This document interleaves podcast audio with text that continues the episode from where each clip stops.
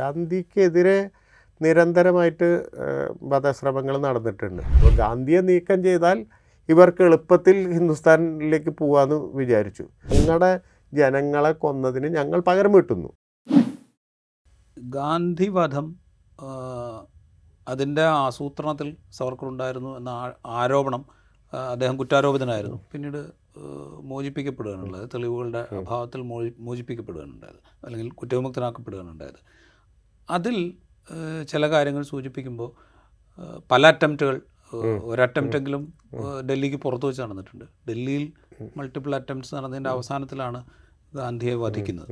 അപ്പോൾ അവിടെ ഒരു കാര്യം സൂചിപ്പിക്കുന്നത് ഇത് വേണമെങ്കിൽ ഇത് ഒഴിവാക്ക ഇത് മറികടക്കാൻ അല്ലെങ്കിൽ ഈ വധം ഒഴിവാക്കാൻ കഴിയുമായിരുന്നു അല്ലെങ്കിൽ ഒരു അശ്രദ്ധയുടെ എലിമെന്റ് ഈ വധത്തിലേക്ക് നയിച്ചതായിട്ട് സൂചിപ്പിക്കുന്നുണ്ടല്ലോ. അതെന്തായിരുന്നു?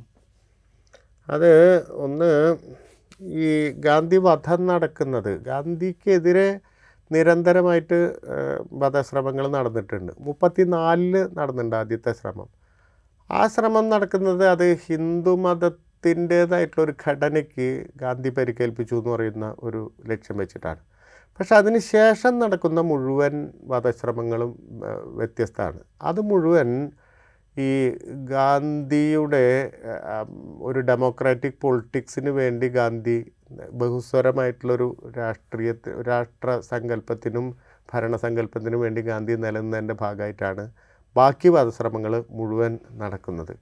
ഈ അവസാന വധശ്രമം എന്ന് പറഞ്ഞാൽ സവർക്കർ തീരുമാനിക്കുന്ന അല്ലെങ്കിൽ സവർക്കറിസ്റ്റുകൾ തീരുമാനിക്കുന്നത് ഈ ഗാന്ധിയെ നീക്കം ചെയ്താൽ ഹിന്ദുസ്ഥാൻ ഉണ്ടാക്കുക എന്ന് പറയുന്ന ഒരു തെറ്റിദ്ധാരണ അവിടെ ഉണ്ടാകുന്നുണ്ട് കാരണം അന്നത്തെ രാഷ്ട്രീയ കാലാവസ്ഥ അങ്ങനെയാണ്. വിഭജനം കഴിഞ്ഞു.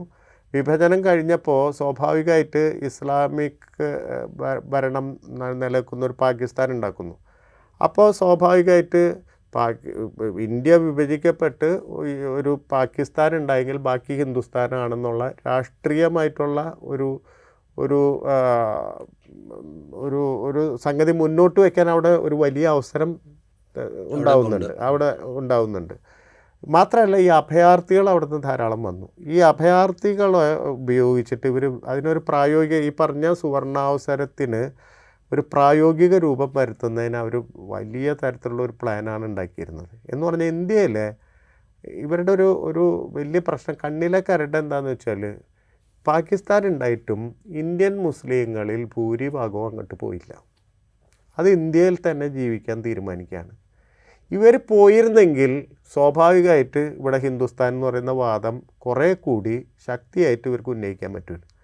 അപ്പോൾ ആ വാദം ഉന്നയിക്കണമെങ്കിൽ ഇവിടുത്തെ മുസ്ലിങ്ങളെ ഫോഴ്സ്ഫുള്ളായിട്ട് പാകിസ്ഥാനിലേക്ക് പറഞ്ഞയക്കണം.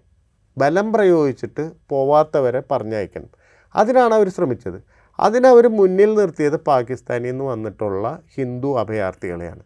ഇവരെ വെച്ചിട്ട് ഡൽഹിയിലെ വീടുകളിൽ മുസ്ലിം ഭവനങ്ങളിൽ നിന്ന് മുസ്ലിങ്ങളെ ആട്ടി ഓടിക്കുക ബലം പ്രയോഗിച്ചിട്ട് ആട്ടി ഓടിക്കുക അതുപോലെ പള്ളികൾ പിടിച്ചെടുക്കുക ആരാധനാലയങ്ങളും ആരാധനാ ഇടങ്ങളും പിടിച്ചെടുക്കുക. ഇങ്ങനെ ഒരു പ്ലാനാണ് ചെയ്തത്. ഈ പ്ലാൻ തകിടം മറിക്കുന്ന ഗാന്ധിയാണ്. ഗാന്ധി നേരെ തിരിച്ചിട്ട് ഇപ്പോൾ ഗാന്ധി പലതരം സമരമാർഗങ്ങളിലൂടെ എന്ന് പറഞ്ഞാൽ എല്ലാ ജനങ്ങളുടെ ഇടയിലും നടക്കുന്നുണ്ട്. ജനങ്ങളോട് നിരന്തരം സ്നേഹത്തിന്റെയും സഹവർത്തിത്വത്തിന്റെയും സന്ദേശം പറയുന്നുണ്ട്. ഇതൊക്കെ കഴിയാതെ വരുമ്പോൾ തന്റെ കയ്യിലുള്ള ഏറ്റവും വലിയ സമരായുധം എന്ന് പറയുന്ന സത്യഗ്രഹം എന്ന് പറയുന്ന സംഗതി പുറത്തെടുക്കുന്നുണ്ട്. അപ്പം ഗാന്ധിയുടെ ഒരു ഒരു ലൈഫിൽ എല്ലാ തരത്തിലുള്ള ഗാന്ധിയുടെ എല്ലാ തരത്തിലുള്ള സമരമുറകളും പിന്നെ അതുപോലെ തന്നെ ഗാന്ധിയുടെ നൈതികായുധങ്ങളും ധാർമ്മികതയും ഒക്കെ പുറത്തെടുക്കുന്ന സന്ദർഭമാണ്. ഇതാണ് ഇവരെ കൂട്ടി നിർത്തിയത്. ഇത് ഇവരെ പ്ലാൻ പൊളിക്കുകയാണ്. അപ്പോൾ ഇവർ നോക്കുമ്പോൾ തടസ്സം ഗാന്ധിയാണ്. അപ്പോൾ ഗാന്ധിയെ നീക്കം ചെയ്താൽ ഇവർക്ക് എളുപ്പത്തിൽ ഹിന്ദുസ്ഥാനിലേക്ക് പോകാമെന്ന് വിചാരിച്ചു. അപ്പോൾ ഈ വധം ഒരാളെ നടത്തിക്കുക. ആരെങ്കിലും ഒരാളെ ബലിയാടാക്കിയിട്ട് ബാക്കി ബാക്കി എല്ലാവരും മറിഞ്ഞു നിന്ന് ചെയ്യാമെന്നുള്ളതായിരുന്നു പ്ലാൻ പക്ഷേ ഗാന്ധിയുടെ മരണത്തോടുകൂടി ഈ രണ്ട് പ്ലാനും പോയി. എന്ന് പറഞ്ഞാൽ ഗാന്ധി മരിച്ച ഗാന്ധി കൂടുതൽ ഉറപ്പുള്ള ഒരു രാഷ്ട്രീയ സംസ്കാരമായിട്ട് ഇന്ത്യയിൽ പടർന്നു. ആ സമയത്ത് മതേതരത്വം എന്ന് പറയുന്ന ഒരു ആശയം ഒരാശയം എന്ന രൂപത്തിലല്ലാതെ ജീവിതത്തിന്റെ ഭാഗമായി. എന്ന് പറഞ്ഞാൽ ഇവരെ മുഴുവൻ ഇന്ത്യൻ പൊളിറ്റിക്സ് രാഷ്ട്രീയ രംഗത്തുനിന്ന് പുറത്തെറിയുന്ന തരത്തിൽ ആളുകൾ മാറുന്നുണ്ട്. അതൊന്ന്. രണ്ടാമത് ഈ വിചാരിച്ച പോലെ ഒരു ഒരാളുടെ മറയിൽ രക്ഷപ്പെടാൻ പറ്റില്ല അവർ ഇത് മുഴുവൻ ചുരുളഴിഞ്ഞു. ചുരുളഴിഞ്ഞ് സവർക്കറിലെത്തി. സവർക്കർ കോടതിയിൽ നിന്ന് പോകുന്നു എന്നുള്ള വാസ്തവം. കോടതി വെറുതെ വിട്ടു എന്നുള്ള വാസ്തവം. പക്ഷെ പിന്നീട് വന്നിട്ടുള്ള കപൂർ കമ്മീഷൻ റിപ്പോർട്ട് സവർക്കറാണെന്ന് കണ്ടെത്തിയിട്ടുണ്ട്. ഇപ്പോൾ നമുക്ക് നോക്കുമ്പോൾ ഒരുപാട് വീഴ്ചകൾ അന്നത്തെ പ്രോസിക്യൂഷന്റെ എന്ന് പറഞ്ഞാൽ കേസ് അന്വേഷിച്ച ആൾക്കാരുടെ ഭാഗത്തു നിന്നും പ്രോസിക്യൂഷന്റെ ഭാഗത്തു നിന്നും ഉണ്ടായതായിട്ടും നമുക്ക് കാണാൻ കഴിയും. ഒന്നാമത് സവർക്കറുടെ സെക്രട്ടറിയും ആയിരുന്ന വിഷ്ണു ഡാംലെയും ബോഡി ഗാർഡായിരുന്ന അപ്പ രാമേന്ദ്ര കസാറും തന്നിട്ടുള്ള മൊഴികളൊന്നും കോടതിയിലെത്തിയിട്ടില്ല സവർക്കറെ വെറുതെ വിട്ടതിനെതിരെ അപ്പീൽ പോയിട്ടില്ല സർക്കാർ ഇപ്പം പ്രതികൾ മുഴുവൻ ഷിംല കോടതിയിൽ അപ്പീൽ പോകുന്നുണ്ട്. പക്ഷെ സർക്കാർ പോ ഈ സവർക്കറെ വെറുതെ വിട്ടതിന് സ്പെഷ്യൽ കോടതിയാണ് വിടുന്നത്. എന്റെ മുകളിലെ കോർട്ടിലേക്ക് പോകുന്നില്ല. അതിന്റെ ഒരു കാരണം എനിക്ക് തോന്നുന്നത് അന്നൊരു സർവകക്ഷി ഗവൺമെന്റാണ് ശ്യാമപ്രസാദ് മുഖർജി വരെ അംഗമായിട്ടുള്ള ഹിന്ദു മഹാസഭയ്ക്ക് പ്രാതിനിധ്യമുള്ള ഒരു ഗവൺമെന്റാണ് ഇന്ത്യയിൽ കൃത്യമായിട്ട് ഒരു ഭരണഘടന വന്നിട്ടില്ല. ഒരു ബ്യൂറോക്രാറ്റിക് സംവിധാനം വന്നിട്ടില്ല. ഇന്ത്യയിൽ ഒരു സ്ഥാപനങ്ങൾ ഇൻസ്റ്റിറ്റ്യൂഷൻസ് ബിൽഡപ്പ് ചെയ്തിട്ടില്ല. അങ്ങനെ ഒരു സമയത്ത് പലതരം കോർഡിനേഷനുകളിൽ വലിയ തകരാറുണ്ടായിട്ടുണ്ട്. അത് മുഴുവൻ സവർക്കറെ രക്ഷപ്പെടുത്തി. പക്ഷേ സവർക്കറെ ശിക്ഷിക്കപ്പെടുന്നതിനേക്കാളും വലിയ ശിക്ഷ കിട്ടി സവർക്കർക്ക്. അപ്പത്തെട്ടിന് ശേഷം സവർക്കർ ഇല്ല സവർക്കർ ഒരു സ്ഥലത്തും കാണുന്നില്ല. അപ്പോഴാണ് സവർക്കർ ഈ പറയുന്ന സവർക്കറെ ജീവിതം ശ്രദ്ധിച്ചാൽ അറിയാം. അപ്പോഴാണ് ഈ സുഭാഷ് ചന്ദ്രബോസ് എന്റെ ഉപദേശം അനുസരിച്ചാണ് ജപ്പാനിൽ പോയത് എന്നൊക്കെ പറയുന്ന സുഭാഷ് ചന്ദ്രബോസ് മരിച്ചു. പറയാൻ ആളില്ല. ഇങ്ങനെയുള്ള വിവാദപരമായ പ്രസ്താവന ഇറക്കിയിട്ട് വീണ്ടും ശ്രദ്ധ പഠിച്ചു പിടിച്ചു പറ്റാൻ ശ്രമിക്കുന്നത് പക്ഷേ അതൊക്കെ പരാജയപ്പെട്ടു. നാൽപ്പത്തെട്ടിന് ശേഷം ശരിക്കും പറഞ്ഞാൽ സവർക്കർ ഇന്ത്യൻ രാഷ്ട്രീയ രംഗത്തില്ല. അത്രയും അൺപോപ്പുലറായി ആ, ഘട്ടത്തിൽ ഒരുപക്ഷെ ആർ എസ് എസ് പോലും സവർക്കറെ ഈ മറയത്ത് നിർത്തുക ചെയ്തിട്ടുണ്ട്. ചെയ്തിട്ടുണ്ട് അർസ് പേഴ്സണലായിട്ട് വ്യക്തിപരമായിട്ട് സവർക്കറിന്റെ കാര്യത്തിലൊന്നും ശ്രദ്ധ ചെലുത്തിയെങ്കിലും രാഷ്ട്രീയപരമായിട്ട് പ്രൊജക്റ്റ് ചെയ്യാൻ ശ്രമിച്ചിട്ടില്ല. ഒരിക്കലും ശ്രമിച്ചിട്ടില്ല. ആ സമയത്ത് മാത്രമല്ല തൊണ്ണൂറ് വാജ്പേയിയുടെ ഗവൺമെന്റ് വരുന്നവരെ സവർക്കറില്ല. സവർക്കറില്ല.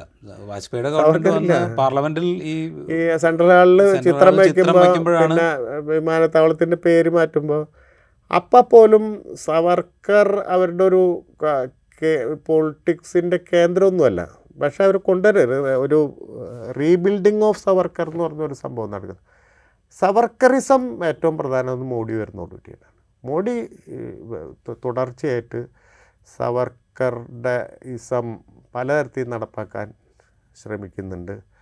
മിലിറ്ററൈസേഷൻ എന്ന് പറയുന്ന ആശയം അഗ്നിബദ് എന്ന് പറയുന്ന ഒരു ആശയം കൊണ്ടുവരുന്നു. എല്ലാ ചെറുപ്പക്കാരനെയും മിലിറ്ററൈസ് മിലിറ്ററൈസ് ഹിന്ദുഡം എന്ന് പറയുന്ന ഒരു വലിയ ആശയമാണ് അല്ലെങ്കിൽ പൗരത്വത്തിനെ കുറിച്ചുള്ള സവർക്കറുടെ ആശയം പൗരത്വ ബില്ലായിട്ട് വരുന്നു. മുന്നൂറ്റി എഴുപതാം വകുപ്പിനെ സംബന്ധിച്ച ആശയം അല്ലെങ്കിൽ സിവിൽ കോഡിനെ സംബന്ധിച്ച ആശയം ഇതൊക്കെ സവർക്കറുടെ ആശയങ്ങളാണ്. അത് പടിപടിയായിട്ട് ചെയ്യുന്നുണ്ട്. മാത്രമല്ല ഈ അധികാരം എന്ന് പറയുന്നത് ഇപ്പം നോട്ട് നിരോധനം നമ്മളിപ്പോൾ പലപ്പോഴും ചർച്ച ചെയ്യാറുണ്ട്. ഇപ്പോൾ നോട്ട് നിരോധനം കൊണ്ട് ബലം ഉണ്ടായിട്ടില്ല. ബലം ഉണ്ടായിട്ടില്ല എന്നുള്ളതല്ല. ഒരു പവർഫുള്ളായിട്ടുള്ള ഒരാൾ ഇവിടെ ഉണ്ടെന്നുള്ള ഫീൽ ഉണ്ടാക്കി ഫീൽ ഉണ്ടാക്കാണ് ഇഷ്ടമുള്ളപ്പോൾ നോട്ട് നിരോധിക്കാം. ഇഷ്ടമുള്ളപ്പോൾ എന്ത് ചെയ്യാം? ഒരു രാത്രി കൊണ്ട് ഇത് സവർക്കറുടെ ഒരു ഒരു ഒരു സവർക്കറുടെ അധികാരത്തിന്റെ അധികാരത്തെ സംബന്ധിച്ചുള്ള സവർക്കർ സങ്കല്പത്തിന്റെ ഒരു ശാരീരികമായിട്ടുള്ള പ്രത്യക്ഷം ആണത്. അന്ന് അത്തരം കാര്യങ്ങളാണ് കുറച്ചുകൂടി രാഷ്ട്രീയമായിട്ട് ശ്രദ്ധിക്കേണ്ടത്. നമ്മളിപ്പോൾ ഈ പറഞ്ഞ ഒരു ഒരു യുക്തിയല്ല അത്. ഇപ്പോൾ നോട്ട് തിരിച്ചു വന്നു എന്നുള്ള വാസ്തവമാണ്.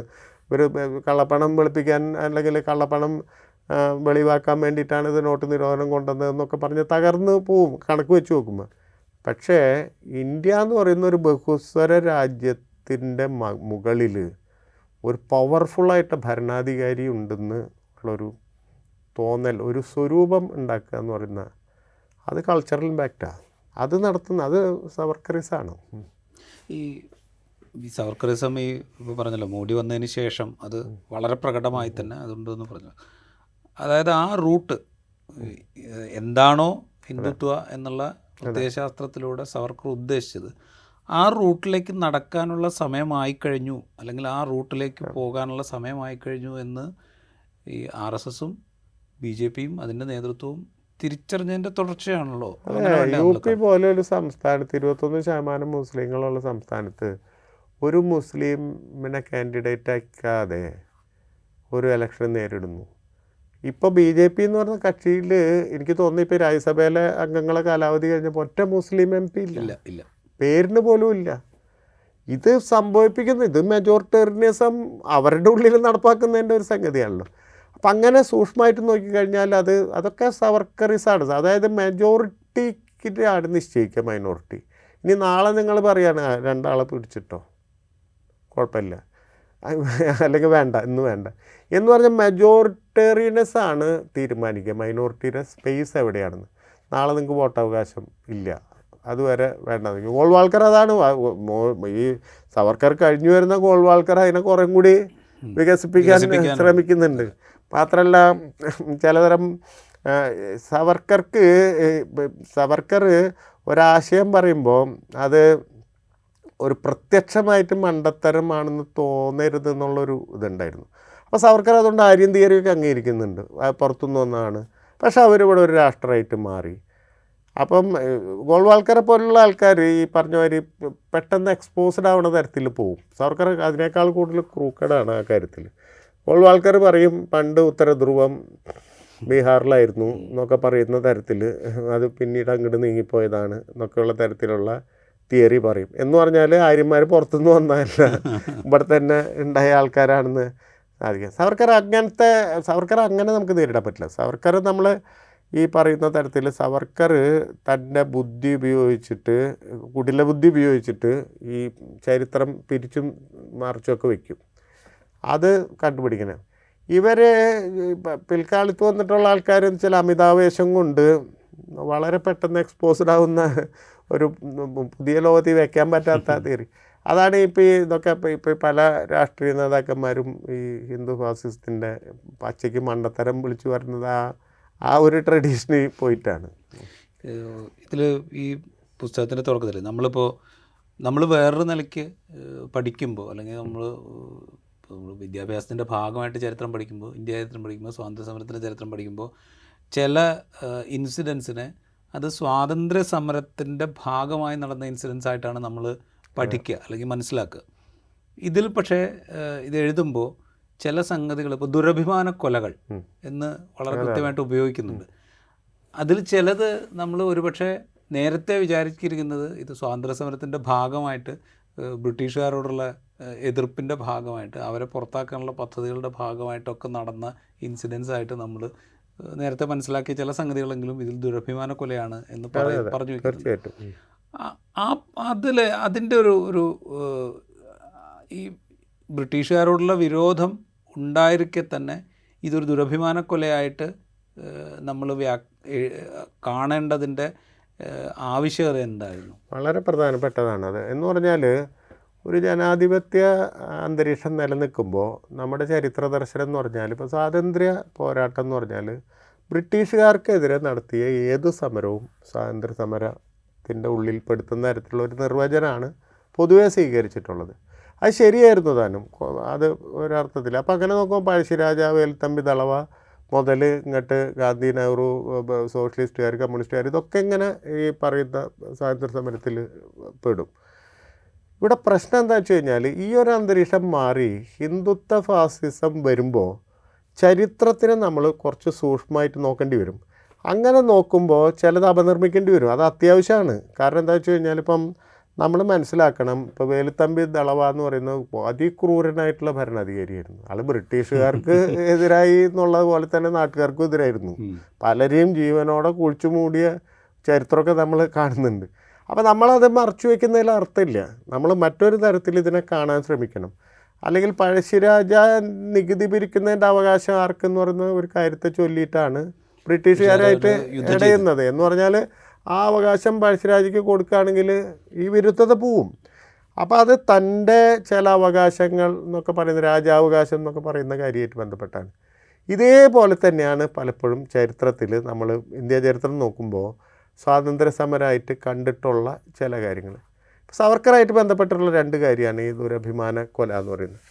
അത് ഞാൻ ശ്രദ്ധിച്ചത് അങ്ങനെ ഒരു ഒരു സ്ഥലത്ത് ഞാൻ എത്താനുള്ള കാരണം ഒരു കാരണം എന്ന് പറയുന്നത് പലപ്പോഴും നമ്മുടെ മതേതര ചരിത്രകാരന്മാർ വരെ ഈ സ്ഥലത്ത് എത്തുമ്പോൾ കുഴങ്ങി പോകുന്നതായിട്ട് ഇതുകൊണ്ടാണ് ഞാൻ ചോദിച്ചത്. പലപ്പോഴും അവർക്ക് അത് ഇതെങ്ങനെ പറയണം എന്നറിയാതെ അപ്പം വളരെ വ്യക്തമായിട്ട് അവിടെ സത്യം മനസ്സിലാക്കി സത്യം പറയാന്നുള്ളതാണ്.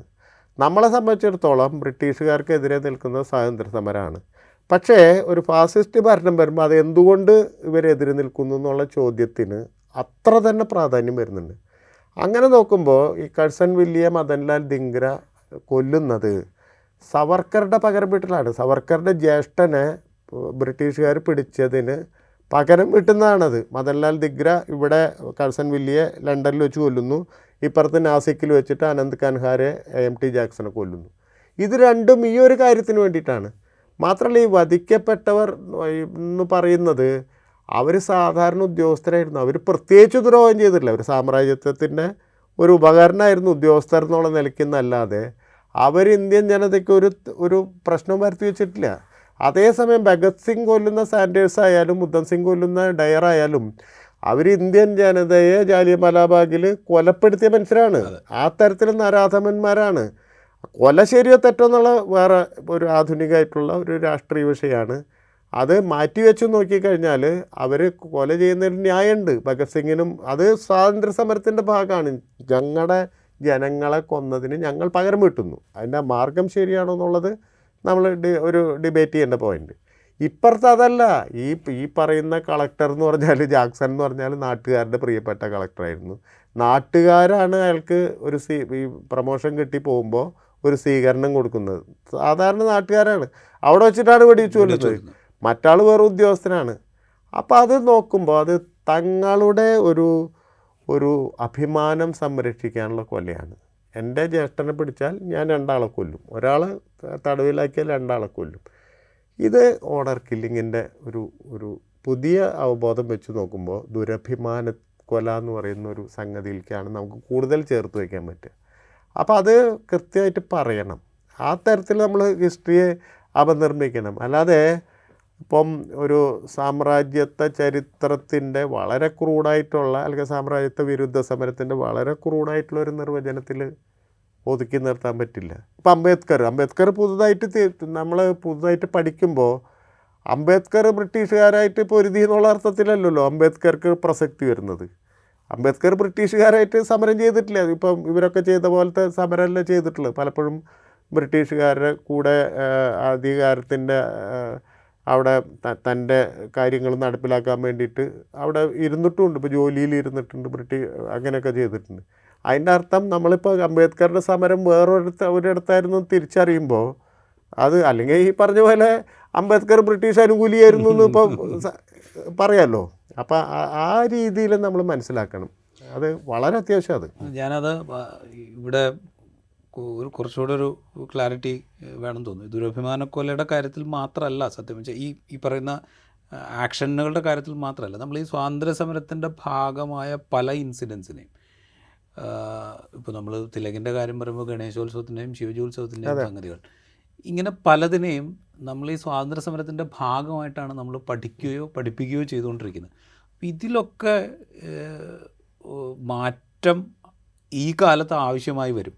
അതായത് നമ്മളുടെ പാഠ്യപദ്ധതിയിൽ പോലും ഒരു പക്ഷേ ഇത് ആവശ്യമായിട്ട് വരും. അപ്പോൾ ആ നിലയ്ക്കുള്ളൊരു ഗ്രാവിറ്റിയിലേക്ക് ഈ- ഈ പുസ്തകത്തിലെ പല വിവര വിവരങ്ങളെയും നമ്മളുടെ ഇപ്പോൾ പൊളിറ്റിക്കൽ ലീഡർഷിപ്പ് അതായത് ഒരു ഡെമോക്രാറ്റിക് സെക്കുലർ പൊളിറ്റിക്സിന്റെ ഭാഗമായി നിൽക്കുന്ന പൊളിറ്റിക്കൽ ലീഡർഷിപ്പ് അഡ്രസ്സ് ചെയ്യേണ്ടി വരില്ലേ? പിന്നെ ഇത് ഈ മൊമെന്റിൽ എഴുതുന്ന പുസ്തകമാണ്. ഇത് ഇത് ചരിത്രത്തെ ഈ ഈ സമയത്ത് നമ്മൾ ജീവിച്ചിരിക്കുന്ന കാലത്ത് നിന്ന് തിരിഞ്ഞു നോക്കുകയാണ്.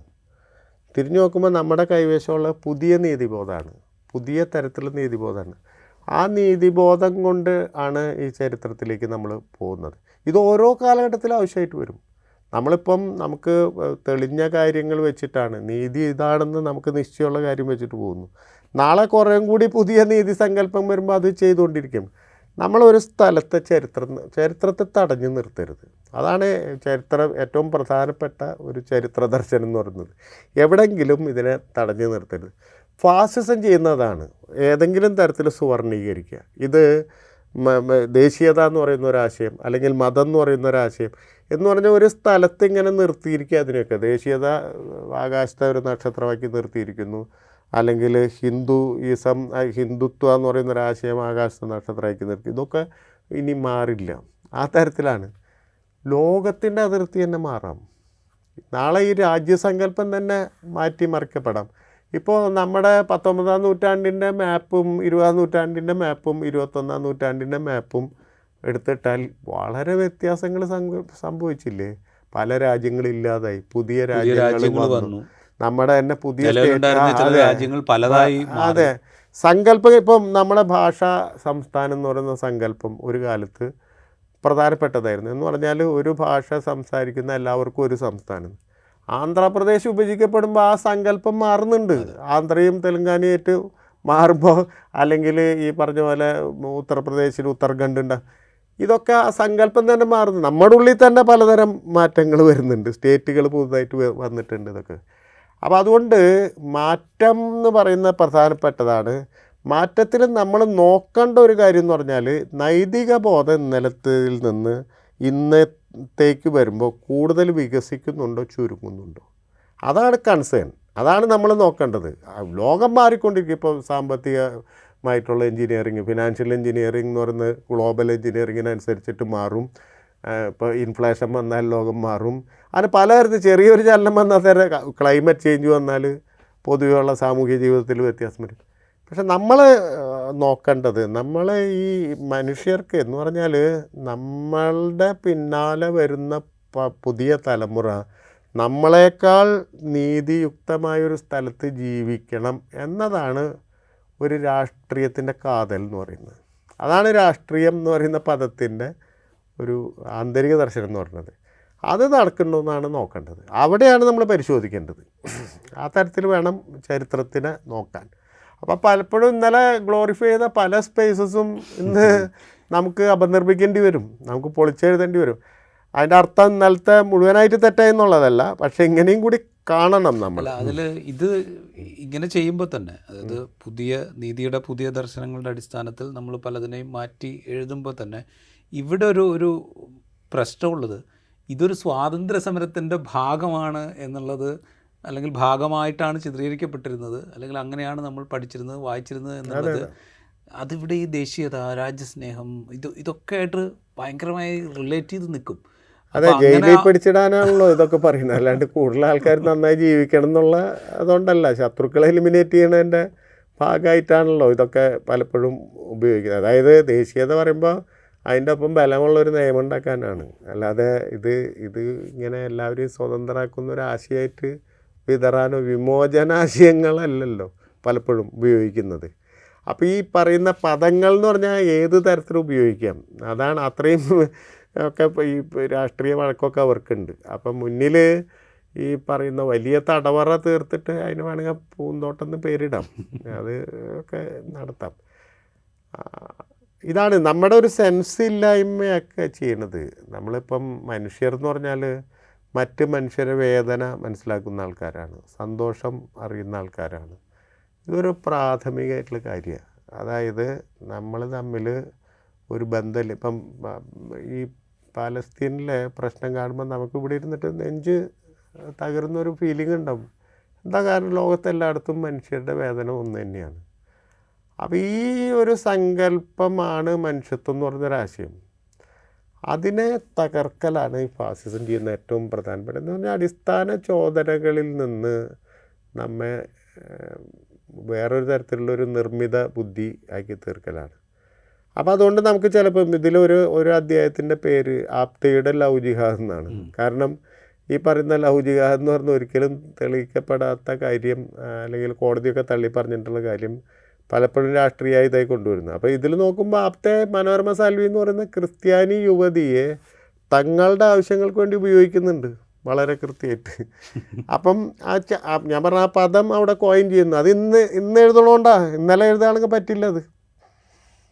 അപ്പം ഇന്ന് ഇപ്പം ഉണ്ടായില്ല ഇന്നലത്തെ കാര്യമാണ് പറയുന്നതെങ്കിൽ ഇന്നാണ് നിറഞ്ഞു നിൽക്കുന്നത് അതിൽ ഇതിലിപ്പോൾ എനിക്ക് വേറൊരു രസകരം എന്ന് പറയാമോ ഗൗരവകരം എന്ന് പറയാമോ എന്ന് എനിക്കറിയില്ല. തോന്നിയത് ഈ പണ്ട് ഇപ്പോൾ സംഘടനാ സംവിധാനത്തെക്കുറിച്ച് പറഞ്ഞല്ലോ ഇപ്പോൾ അഭിനവ് ഭാരതിന്റെ തട്ടുകൾ അതുപോലെ പല രൂപത്തിലുള്ള സംഘടനകൾ. ഇപ്പോൾ അഭിനവ് ഭാരതിന് തന്നെ സ്ത്രീകളുടേത് മറ്റേ കുട്ടികളുടെ, അങ്ങനെ ഒക്കെ ഉണ്ട്.